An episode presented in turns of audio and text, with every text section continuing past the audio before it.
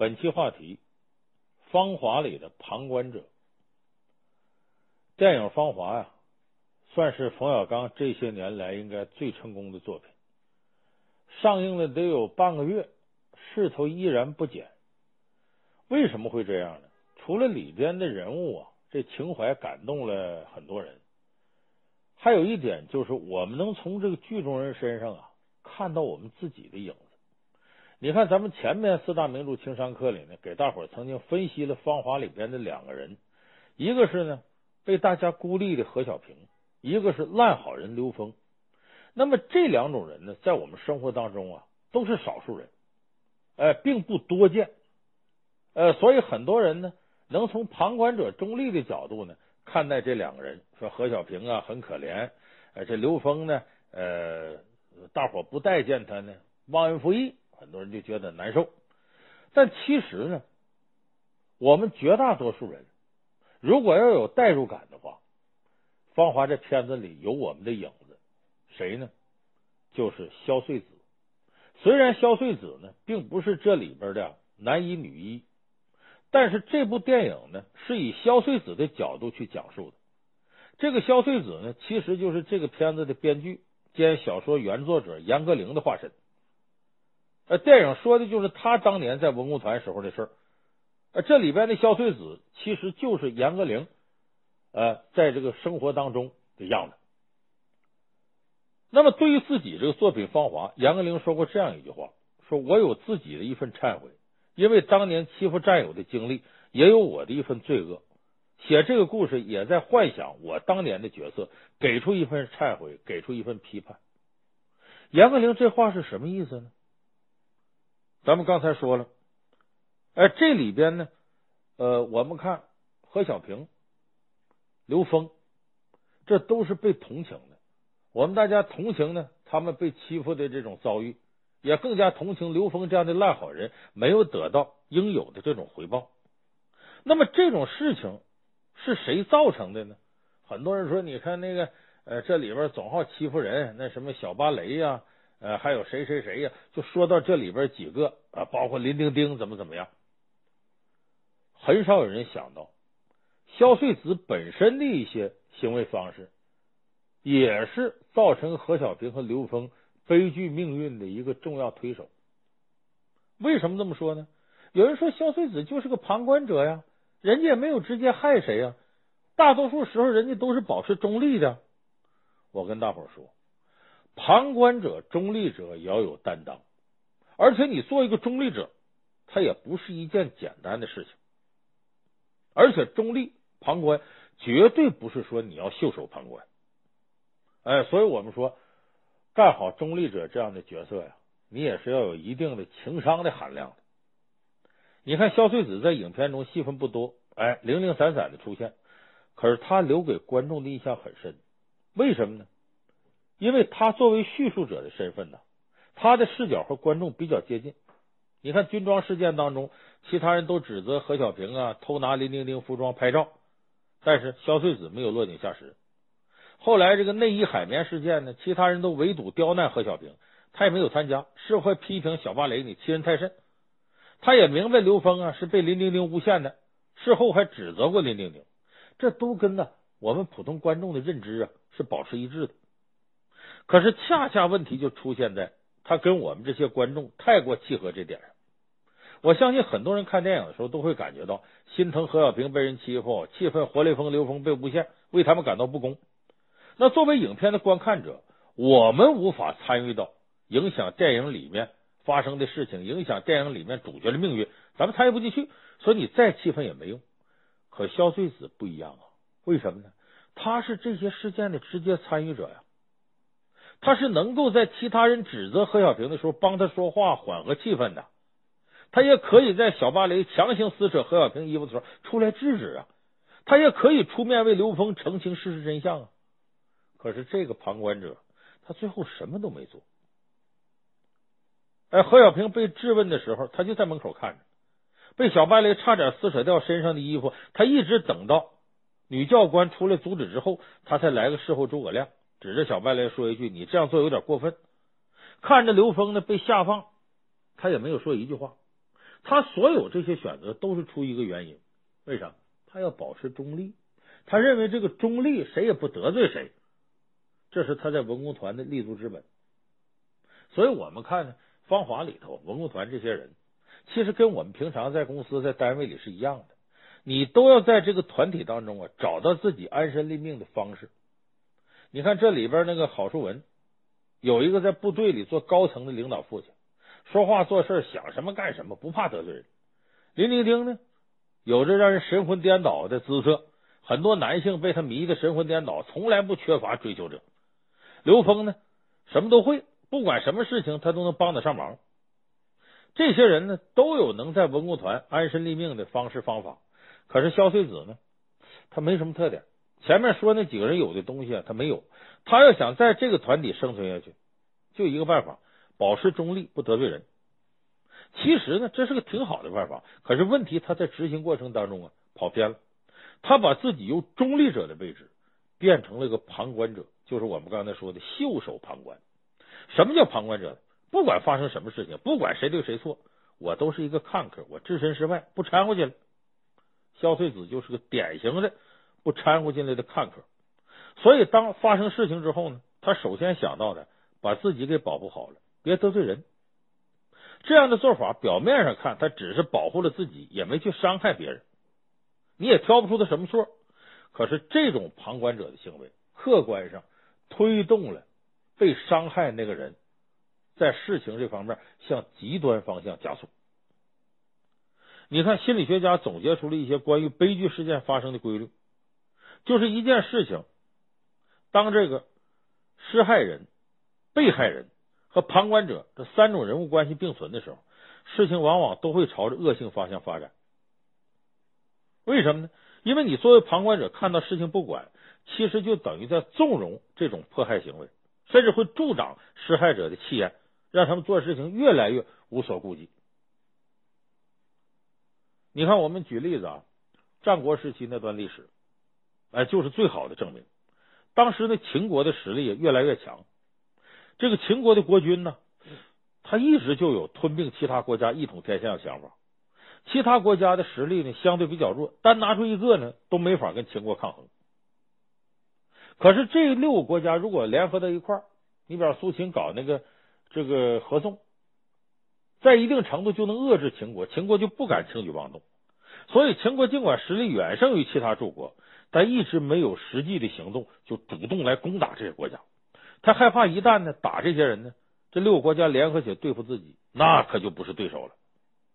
但总这么耗着也不是事儿，秦国就忍不住啊开始试探，我先打一架试试看他们反应。结果这一试秦国乐坏，说什么合纵啊，这些人各怀心不是。他没有预想当中说几个国家合起来对付秦国，反而是一个个都怕得罪秦国，怕给自己招来灾祸，结果剩下人都选择袖手旁观，也不出兵增援。秦国一看，哎呀，我这占地方你们不管，咱就灭国吧，你们管不管？结果他灭国还是没人管，有的不光是不管，像韩国这样的离着近的，甚至呢割一座城池，割一个郡让给秦国，换取自己平安。这一下子这么多的旁观者啊，袖手旁观，逍遥世外，一下子让秦国唯一那点顾虑都打消了，肆无忌惮开展吞并行动，最后统一了中国。所以我们一开始看呢，秦国有这样能力和想法，但他不敢就这么做，他弄不准我打完之后会有什么样后果。可是一看一试探，别的国家都是旁观者，都中立，跑到一边没人管，他就有底气了，说你们不管，那我就可以往前再得寸进尺。所以这种贪婪最后能成功，其实是得益于旁观者的这种沉默。说到这儿，咱们很多朋友就想起来了，二战期间呢有个叫马丁·尼莫拉的牧师，他写过一段这样文字，很有名。他说起初法西斯追杀共产主义者的时候我没有说话，因为我不是共产主义者。接着他们追杀犹太人的时候我也没说话，因为我不是犹太人。后来他们追杀工会成员的时候我没有说话，因为我不是工会成员。此后他们追杀天主教徒的时候我也没说话，因为我是新教教徒，不是天主教教徒。最后他们奔我而来了，结果没人替我说话了。所以你看，这就是当别人受难的时候，你只顾自己，觉得跟我没关系，我可别惹祸上身。等你轮到自个儿的时候，后悔都来不及。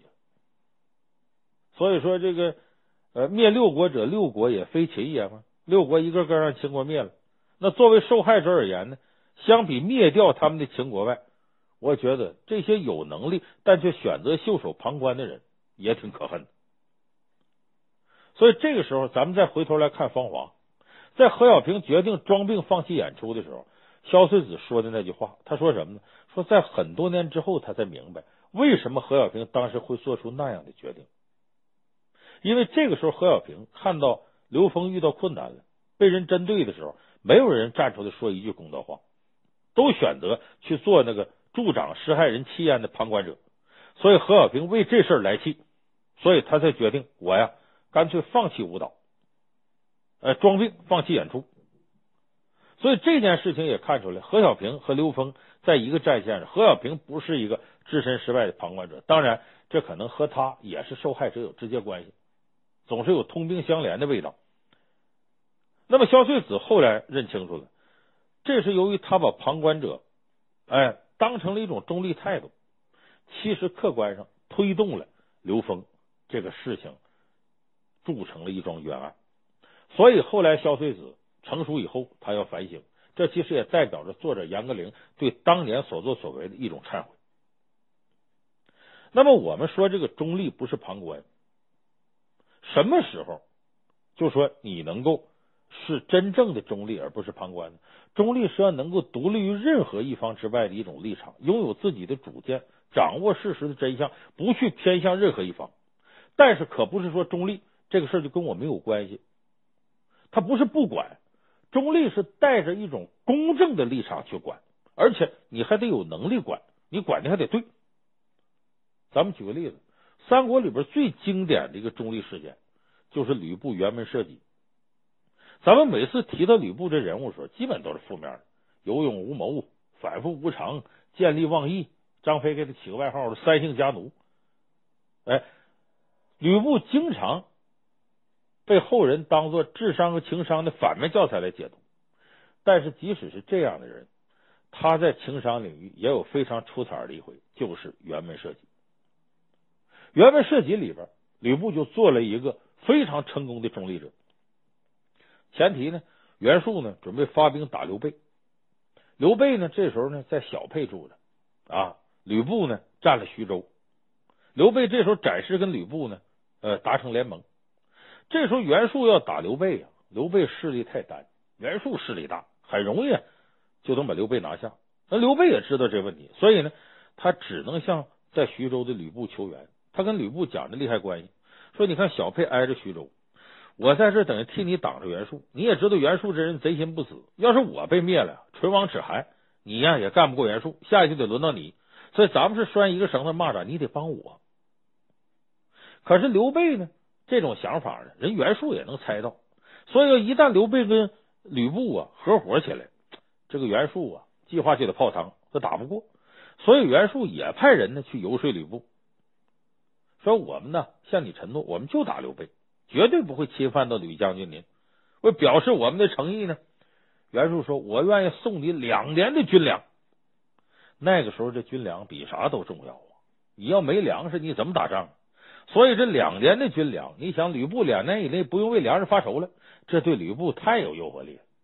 所以一边呢是唇亡齿寒的利害关系，一边呢又是这粮饷的诱惑，不管他帮哪边对自己来说都是损失，帮刘备没粮食了，帮袁术自己最后可能就得吃亏。到底怎么选择呢？吕布纠结半天，最后决定两边谁都不帮。结果他的谋士陈宫一听这决定之后气坏了，说你这谁都不帮，人家刘备跟袁术都会认为你要趁着双方大战坐收渔翁之利，你这不两边都得罪了吗？吕布告诉陈宫，陈先生你放心，我说的不帮是让两家罢守言和，我不是说啥事也不干。陈宫说不可能，那真打起来人能听你的罢守言和吗？谁占上风谁也不能干呢。吕布说到时候你就瞧好吧，我有这能耐。结果吕布呢在双方要开始交兵的时候，袁术派大将纪灵来了，吕布呢就在五里坡这地方摆下酒宴。把这刘备这边啊和袁术这边啊这大将纪灵都给请过来了。两家人碰到一块儿，那这是仇人呢，啊，双方就酒席宴前就要打。吕布说：“别，你们打的不小啊，在我的地方怎么得给我面子？我让你们来呀、啊，可不是看你们动手打架的。你们谁动手，我就谁先动手，我先打谁。”把两边给镇住了。等坐下之后呢，这个袁术手底下大将纪灵啊，先要将吕布一军，先说我们主公跟你都说好了，你这干嘛出来碍手碍脚的？本来我们灭刘备很轻松。纪灵就问吕布说：“将军来可是为了杀我的？”吕布说：“不是。”说：“那你不是杀我，你就要杀对面这大耳贼刘备？”吕布说：“也不是，我也不杀，我谁都不杀。你看我这人好勇斗狠，但是啥呢？我挺喜欢是给别人说和解决纷争。哎，说怎么解决呢？几位都听我说啊。说你看你这张飞站出来，对着这个纪灵吹胡瞪眼。好，我问您二位啊，能拉开多少斤的弓，能射多远？”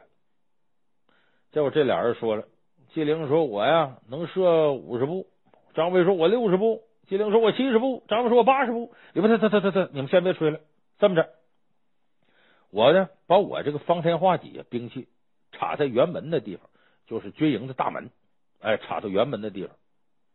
你俩别在这争，从这个中军帐这个帐门口啊到辕门那有多远？当兵测量回来说有120步。说你们这弓箭能射那么远吗？这俩人一听120步，开什么玩笑呢？怎么可能射那么远呢？这俩人说不能，就不吱声了。刘备一看，哎，你们认怂就好办。说好，我今天跟你们打个赌，我就在这个营门口，我射出一箭，能射到120步开外我那方天画戟，而且我能射到方天画戟上面那小针上，那尖儿那块儿，你们信不信？嘿嘿，这张飞、纪灵俩人都晃动脑袋，不信。你这射不那么远，咱就不说了。你还能那么准？不可能。好，吕布说：“我要是射不中，我不管你们谁死谁活，我马上走。哎，你们这谁把谁弄死，我都不管，跟我没关系。我要射中了，对不起，双方要罢兵休战，各回各家，各找各忙。”这阵纪灵就琢磨了，这不扯呢吗？吕布根本射不中啊，他能射到地上就不错了，还能射中那小针，这扯！哎，我答应他，反正你射不中，你赶紧给我滚蛋！我这跟刘备开仗，我灭了刘备，他们玩似的。刘备这边琢磨啥？救命稻草啊！你可千万射中啊！你要射不中啊，咱们就给我灭了。哎，这吕布也是真有能耐。军营门那个大门口放着方天画戟。他在大帐门口这唰一箭，120步开外，正中大戟上那小枝，厉害不厉害？真厉害！辕门射戟呀！这下子袁术手底下大将纪灵没办法了，之前跟约定好了，也被吕布这能耐给吓倒了，只好选择撤退。所以你这个事件里，咱们前面说的中立的那几个条件，吕布都做到了。他独立于刘备和袁术之外，不受他们请求的干扰，啊，不偏不向。他利用自己的优势，让双方接受了罢斗撤兵的结果，自己呢也把刘备这人情啊收了，哎，也把袁术这粮草收了。所以你看三国里头这诗写得好吗？叫一箭能消两造兵，温侯野战解纷争，辕门射戟传佳话，如听当年蒿师声。这段辕门射戟也是吕布灰暗人生当中啊难得的这么一个亮点。所以咱们看呢，这个中立啊，你看上去简单，但真要做起来呢，难度不小。哎，就是如果你评判的不公正，不行；你能力不强还不行；参与者对你不认同还不行，就方方面面都得顾及到。稍有一点偏差呀，就容易出问题。不光解决不了纷争，还把自个儿弄得里外不是人。那么，即便是这些技术问题你都做到了，但只要你保持中立，那必然会让你夹在中间，左右为难。那么该怎么样判断是非，能不能处置的公正公平都是问题。有时候并不是说你做好的就一定被人理解，这里也需要很强的一种承受能力，甚至是风险。萧岁子在很多时候是有能力解决何小平和刘封的问题的，但是他为什么不解决？除了他自己要安身立命以外，还有一点，出面解决一些问题啊，总会使自己承受压力有风险。那么作为消费者，可能心理承受能力比较弱，比他强得多的人有的时候都难以摆脱中立者给自己带来的危害。你看金庸的小说《天龙八部》里头有个大英雄萧峰，那绝对是了不起的豪杰。他不知道自己身世之前呢，在丐帮帮助过宋朝抗击辽国西夏侵略，奋不顾身。江湖豪杰一提起北乔峰名字，哪个都竖起大拇指啊，这好汉子。后来他知道自己是契丹人了，没办法，受汉人误解，最后鼻子到了辽国呀，当了南院大王，守卫辽国边境，哎，变成了辽国的大将。后来辽国皇帝耶律洪基啊，想让他带兵啊入侵大宋，他拒绝了。为啥？他虽然是契丹人呢，可是前半生啊一直是在大宋那边待着，以宋人的身份，而且是大宋的子民把他养大的，所以他经历两国之间争斗啊，知道谁打谁，谁赢了，受苦的都是边关百姓，老百姓是没好的。所以他坚决站在中立角度，两边谁也不能帮。他不仅不帮，他也不能让这场战争打起来，所以他是一个要干预这个事件的一个中立者。所以他带领一大批武林高手呢，把耶律洪基给绑了，逼着他呢把剑撅折了，发誓有生之年不得进攻大宋。耶律洪基没办法，只能同意。所以这虽然他成功的萧峰平息了宋辽之间战争，但是耶律洪基转过身来跟萧峰说啥呀？嘿嘿，你呀为大宋立下如此大功，高官厚禄指日可待呀。这话可扎心呐。因为萧峰劫持大辽皇帝这个行为，这也是欺君之罪。萧峰知道辽国再也没他容身之所了，而大宋呢又会把他这个契丹人当成非我族类，其心必异。两国之间多年积累的仇恨，他只是暂时给平息了，而两边的人呢都不再会拿他当自己人。所以他这时候也是万念俱灰，一想天地之大，没有自己的容身之所，最后满怀绝望从雁门关上跳下去自杀了。所以说在中立这点上，要说有所作为，没有几个人能比萧峰做得更好，但是他解决了别人问题，自个儿的心理这关就没过去。所以我们说做个中立者，你要干预事情它是有风险的，即使不惹祸上身，也会给自己心里带来很大负担。那么你从这角度，萧翠子做个中立者，虽然你看着自私啊，但是也是有情可原的。所以严歌苓多年之后的这种忏悔呢，一方面呢是他发自内心，另一方面其实如果我们每个人是萧翠子，可能选择也会跟剧里边这个人物选择是一样的。所以我想我总结的是呢，当我们遇到这个事情呢没有那么大的伤害度，不会承担那么大风险的时候，我们最好不要做一个旁观者，要对这个事情给予干预，尤其是涉及到公平正义的时候，我们不能看着弱者眼睁睁的被一些强者去欺负，否则的话这些强者有一天也会把手伸到我们这儿，我们也会成为那个弱者。所以这是现代国家、现代公民、民主国家里面每一个公民应该做到想到的。所以我们今天说中立者看似简单，其实你要做起来它是有技术含量的，你要有很高的情商才能处理好这样的问题。你要情商低啊，你压根儿就考虑都别考虑，就这种中立者不是你能玩得转的，弄不好还把自个儿折到里头，得不偿失。所以说我们要做一个中立者，不能做一个袖手旁观者，但是做中立者之前要掂量掂量自己的分量。最后呢送给大家一句话，中立有风险，哎，入坑需谨慎啊。话呢我也是能说到这儿，具体怎么办呢，您自己掂量掂量自己分量，再三思而后行。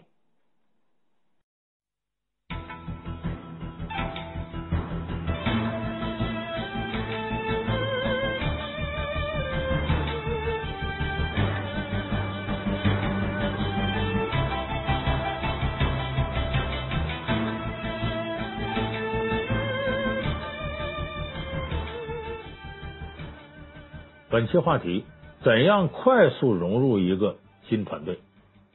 四大名著里的《红楼梦》啊，有一个非常重要的主线，那就是宝玉和宝钗、黛玉之间的关系。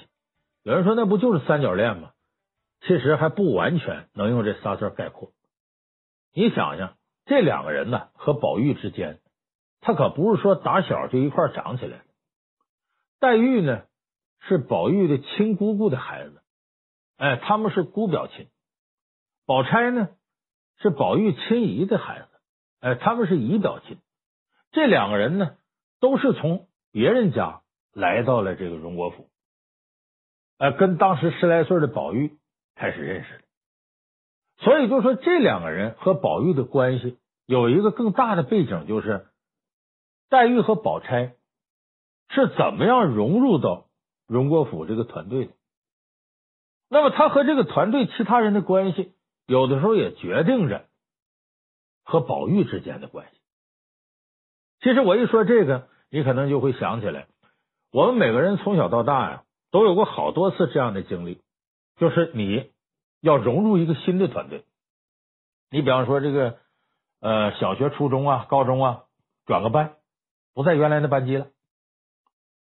到了大学呢，可能要参加一些社团、学生会啊，什么这个诗社什么的。那这些可能都是小儿科了。你参加工作，你要进入到一个新的公司、新的单位，怎么能够快速融入到这个团队，和这个团队和谐相处，无缝对接？包括你原来单位你跳槽又到一个新的单位了，你怎么办？这其实都是我们现在很多人在情商世界里的一个痛点。你同样你看《红楼梦》里面，那更是如此。你照理说我到一个新团队，很多人想说我那就谨小慎微，小心在意，什么事我都注意点就完了。林黛玉不够注意吗？林黛玉进贾府，那是说话都小心，办事更小心。可是后来你发现，贾府上这些人都不怎么待见他，都知道他跟宝玉好，宝玉对他比对别人都好。可是在这个问题上，好像没有人站在黛玉的立场上，都站到他的对立面去了。结果最后呢，宝玉跟宝钗结婚了。结婚的当天，黛玉凄凄惨惨，吐血而亡。就事实上被这个团队给踢出局了。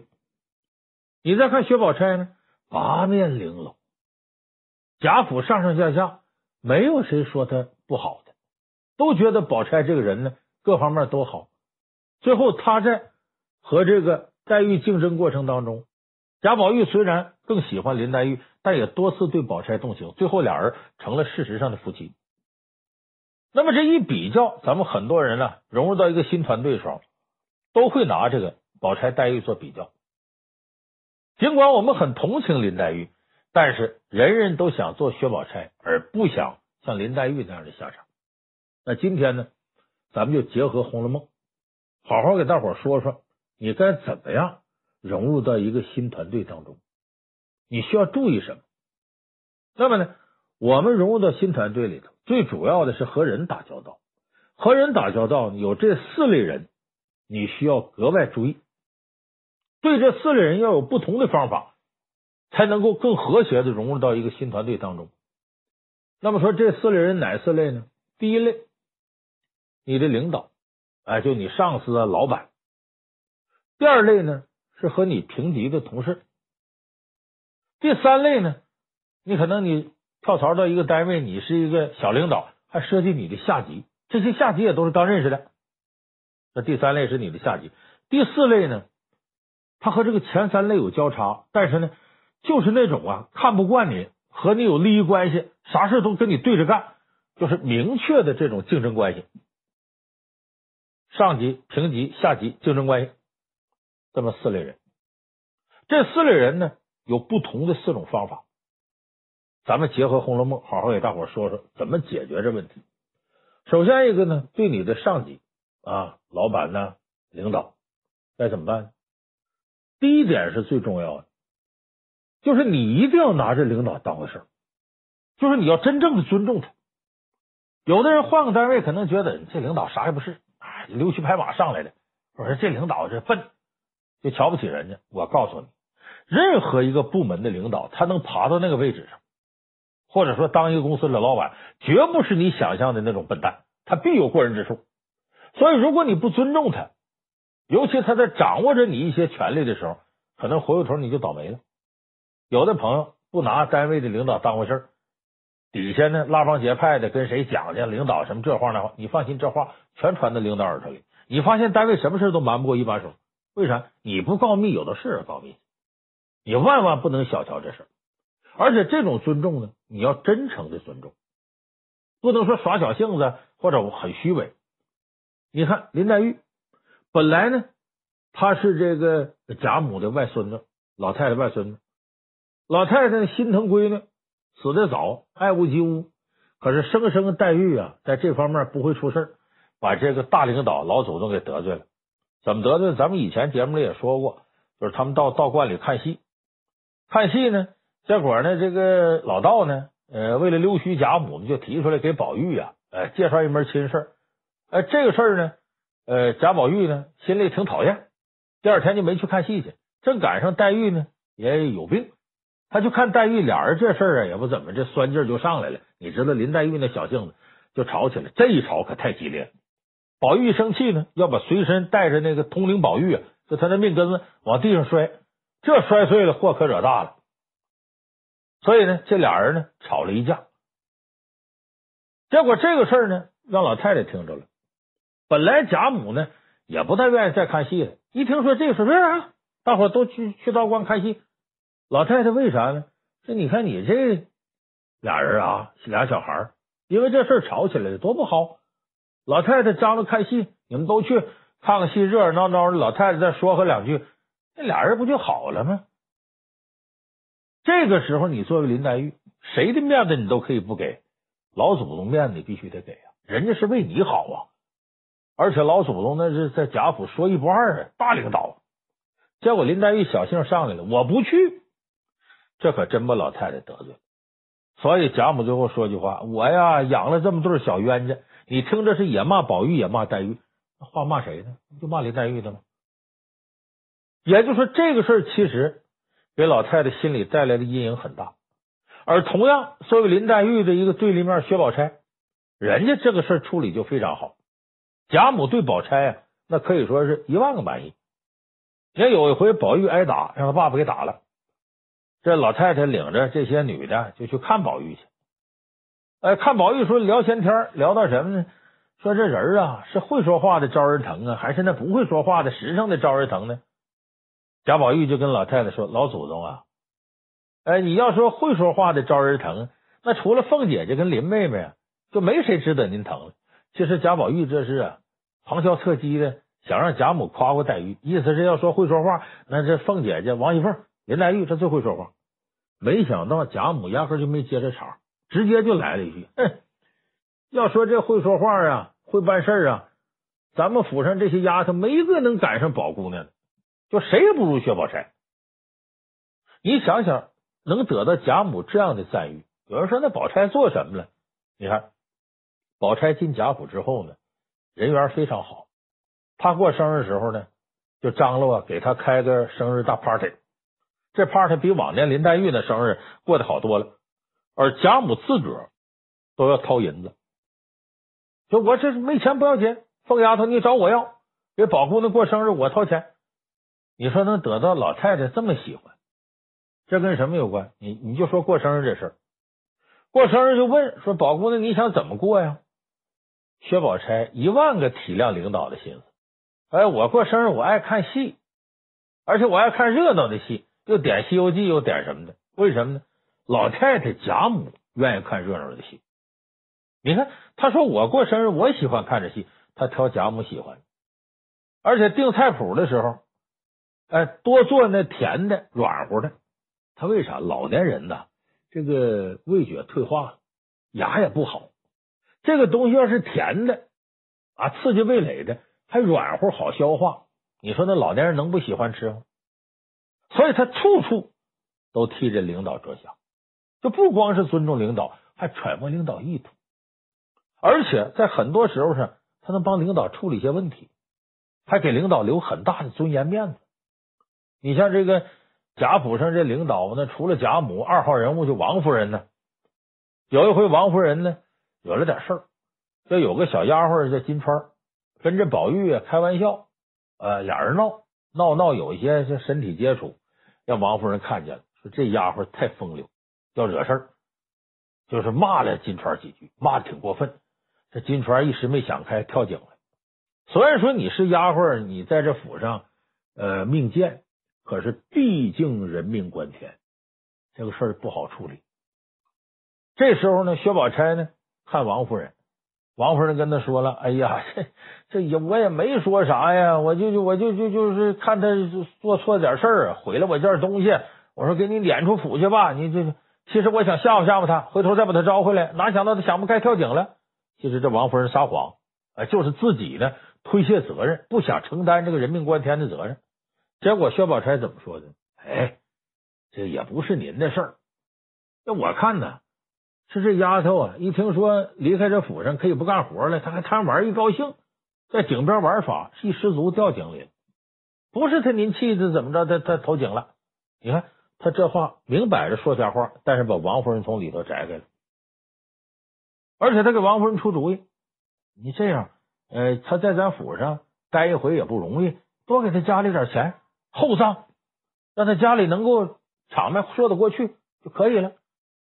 结果葬金钏的时候呢，没什么好衣服，因为其他人也不愿意把衣服拿出来给个死人晦气，唯独薛宝钗站出来，那得让金钏走的风光，把自己两件新衣服拿出来给他当成殓的衣服。你想想这个事儿，他站出来，既为王夫人开脱，又为王夫人圆满的把这事处理好，领导能不喜欢吗？所以融入一个新团队，对领导要发自内心的尊重，而且尽可能揣摩的意图，给他处理好这些事儿。这不是溜须拍马，这是善解人意。因为你面对的是一个能决定你前途命运的人，你必须打叠起12分精神来对他上心。那这是我们说对上级、对领导。那么对平级，你的同事应该怎么做呢？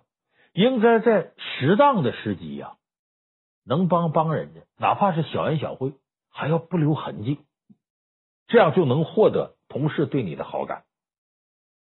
比较典型的例子，你看薛宝钗，她对史湘云。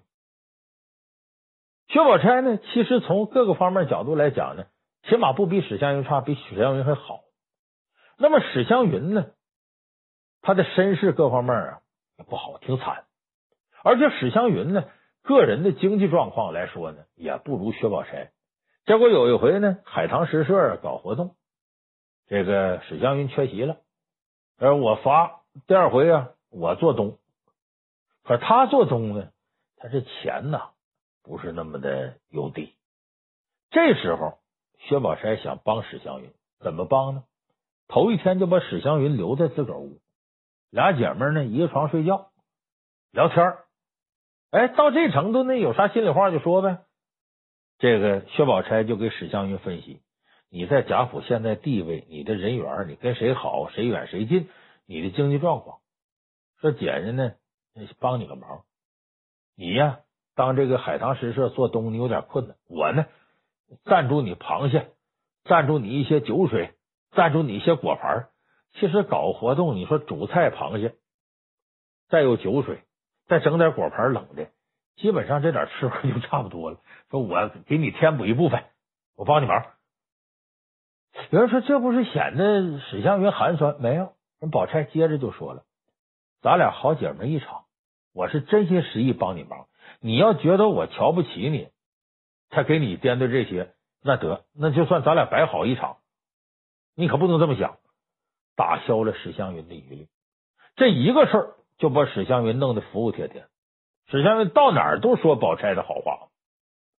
不光这个，史湘云有一句话说，我是父母双亡了，我要有宝钗这样的亲姐姐，就父母没了我都不会怎么当回事，这一个姐姐就够了。你想这个评价，如果你在一个新团队里头要有同事像史湘云捧宝钗一样这么捧你，你说你那群众基础得多好，你工作得多好干。咱看反过来，你看林黛玉对史湘云呢，还是对这个大观园这些姐妹啊，她要能发现你点缺点，能损你两句的时候，她绝对不带放过的。我跟你说，林黛玉最讨厌的也就这点，逞口舌之力。你要逞口舌之力，对你有好处也行，损人不利己。刻薄人说两句，结果大不了他自个儿，也小不了别人，你说你何苦呢？所以他俩这一比，你就看出宝钗比黛玉的情商那高不是一星半点。所以对待平级同事啊，一定要在紧要的时候帮人一下子，而且不要居高临下的留太多痕迹，这是对平级。那么对下级呢，你保不齐你到个新单位，一个新部门，你是个小头目，对下级要怎么办？永远记住这四个字，恩威并施，既不能耍上级主子的威风，也不能呢就说你当个烂好人似的无原则。黛玉在这点呢做的不好在哪儿呢？对下人太刻薄了。咱们以前节目也说过，那周瑞家的给他送宫花，他问人家是大伙都一样啊，还是就到我这不同了？哎，大家都一样。林黛玉就说了，哼，大伙挑剩的最后给我了，你说你得罪人干嘛？送花这事一定是王夫人他们谁安排的，你跟个下人有什么关系？这人你说你得罪他干嘛？是不值。就对下级，明知道这事不是他做主事，你不要把气撒到人身上，太刻薄。让宝玉挨打，黛玉去看他，站门口那树林子瞧瞧，看谁还来看宝玉了。在外边站时间长了，他的丫鬟过来说，哎呀，这个小姐啊，外边时间长你身子骨又弱，你别冷着。结果黛玉没来由的把脾气撒到丫鬟身上了，给人家一通数了。你说你这何必呢？这下级呀，他不是说你身边的出气筒啊，你可以打老婆骂孩子，对下级一定要谨慎了。水可载舟，水可覆舟。尤其到一个新单位，你知道你这下级跟谁关系好啊？原来跟谁是一块的？所以这时候你一定要注意这事。当然，这不等于你做个烂好人，对下级你就一味的迁就。因为你要这样的话也树立不起威信。很好的方式，我说恩威并施，就什么时候施恩，什么时候发威风，你自己要控制好。你看薛宝钗，她对她的下级，她可不是说宝钗是个好人，贾府上下都说对下人宽厚，可是她该说的时候她说。你像有一回呢，她和这个香菱还有她哥哥这个丫鬟叫英儿，这仨人呢玩围棋，正好这时候呢那个贾宝玉他同父异母的兄弟，就赵姨娘的孩子，就是贾宝玉是这个嫡出，他是庶出，就小老婆生的。这贾环过来也跟着玩，玩着玩掷上骰子了，这贾环就赖，这人不行，打了一个1，硬说打了个6，结果这婴儿就跟他吵起来了。人家说你怎么这么赖，把他一头数了，完了还说你呀赵宝玉差远了。结果宝钗啊把他狠狠的骂了一通，为啥呢？你这再熟，你别忘了你是下人。那贾环再是庶出，他是主子，你这地位不一样，你不能这么不给主子面子，尊卑不分，长幼无序，这不可以。再一个，你最不该的，你说贾环不如宝玉，本来他们庶出嫡出之间就有矛盾，你这一说，他不光恨你，他更恨宝玉了，你这不成挑唆主子之间的关系吗？不可以。所以在原则问题上一定要表达你的态度，这个时候是你立威信最好的时候。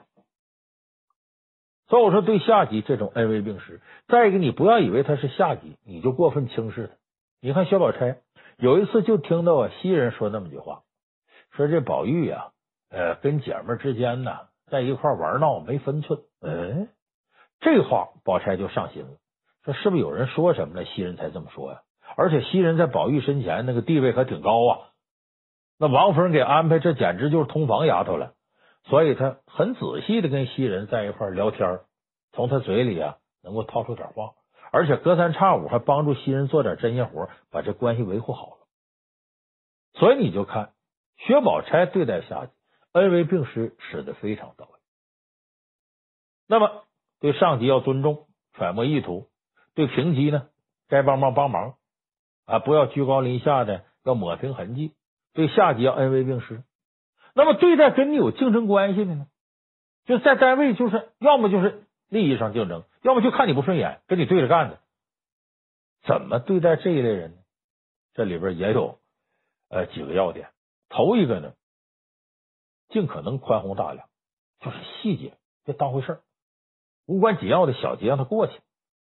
你看林黛玉经常张嘴呢讥讽薛宝钗，但薛宝钗每回都是一笑而过，我绝不跟你吵嘴，让大家觉得自个儿是宽宏大量。包括对待宝玉都是，有一次他劝宝玉，你呀好好读圣贤书，走仕途经济这道。宝玉最讨厌这个，一跺脚走了。说白了，旁边把袭人看的这个尴尬病都犯了，意思宝钗对你好，你咋这样？袭人自己都说连我都觉得对不起你了。可是宝钗呢，你说能不尴尬吗？尴尬，但是事后呢跟没事一样，就当没有这回事。所有人都说宝钗懂事宽宏大量，所以有这种冲突啊，能不当回事就不当回事，过去。还是那句话，大不了他，小不了你，大伙会认为你很宽容。再一点呢，就是呢，你尽可能啊换位思考，就人家为什么跟你争，人家为什么看不上你，你从他的角度考虑问题，能把这个怨呢化解的是最好的。你像林黛玉，这看不上宝钗，因为跟宝钗确实在宝玉这问题上他是情敌，但是呢，薛宝钗不忌讳这个事儿。该怎么关心林黛玉就怎么关心她。身体不好，我是松燕窝给你吃，家里的事儿这个那个尽可能我都帮你，到最后把林黛玉都感动，说我以前一直觉得你这人呢这个比较奸猾，时间长发现你待人是真是不错，就能够让林黛玉这样小心眼的都化解开。你说宝钗对待跟他有竞争关系的有敌对关系的人，这是下了功夫。就我说对待这样的人两点，一个是宽宏大量，不要计较，第二个呢经常换位思考，关心对方，天底下没有化不开的这样的结。那么我们刚才说了呢，对上级对平级对下级对竞争关系的是这样，光做到对付这四种人还不够，刚进入一个新团体还有两件事特别忌讳的。哪两件事特别忌讳呢？第一个，可千万别拉帮结派进小团队。咱们有的朋友进个新单位好琢磨谁跟谁好啊，谁是谁的人呢、啊、我站哪个队啊，千万别刚进一个单位就站队。你站好了时间长了都可能有问题，你要站错了那马上就灭顶之灾。你比方说这个史湘云，他跟林黛玉不合，你看宝钗怎么处理的，你俩不合是不合，我跟史湘云更近，但我绝对不说向着史湘云，我尽可能打圆场。到后来史湘云订婚之后，那不脾气也有些变化，跟林黛玉好了。你说如果薛宝钗当初直接就站队帮着史湘云踩林黛玉，你这时候你怎么办？你多难做人呢？你说你当初站队你不成笑话了吗？所以刚进一个单位刚融入一个团体，千万不要搞山头主义拉帮结派，这是一大忌讳。第二个呢，是你要做什么事儿啊？刚到一个新单位，另落一圈不落一人。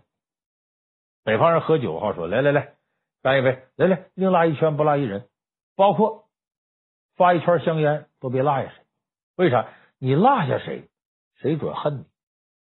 他这一恨你，比那些人不恨你那愿力大太多了。我举个例子你就知道，你想想，咱们现在不少人发朋友圈。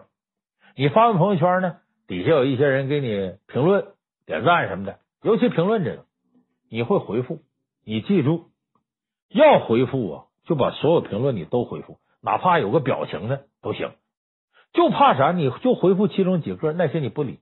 有人调查过吗？比方你朋友圈下边一帮人写评论，如果你就挑着回复一两个，剩下那些没接到回复的人再给你评论再给你点赞的几率就不大了。这个微信是一个非常特殊的现象，其实你琢磨琢磨什么，就是我刚才说另拉一圈不拉一人，谁都怕被冷落，把大伙的面子都兼顾到了，别厚此薄彼的分情远近，这到一个新单位最忌讳。你看他跟他好的那冷落我，你跟你好那个不一定就对你真好，可你冷落那个一定想法最后拆你台。这点薛宝钗又做的非常好，好在哪儿呢？你比方说他要送东西，贾府上下所有人都送到，就连最不受待见的赵姨娘跟贾环这娘俩，他把礼都给到了，而且不能分出高低来。你除了给老祖宗，那你们谁也比不了，我给你们都一样。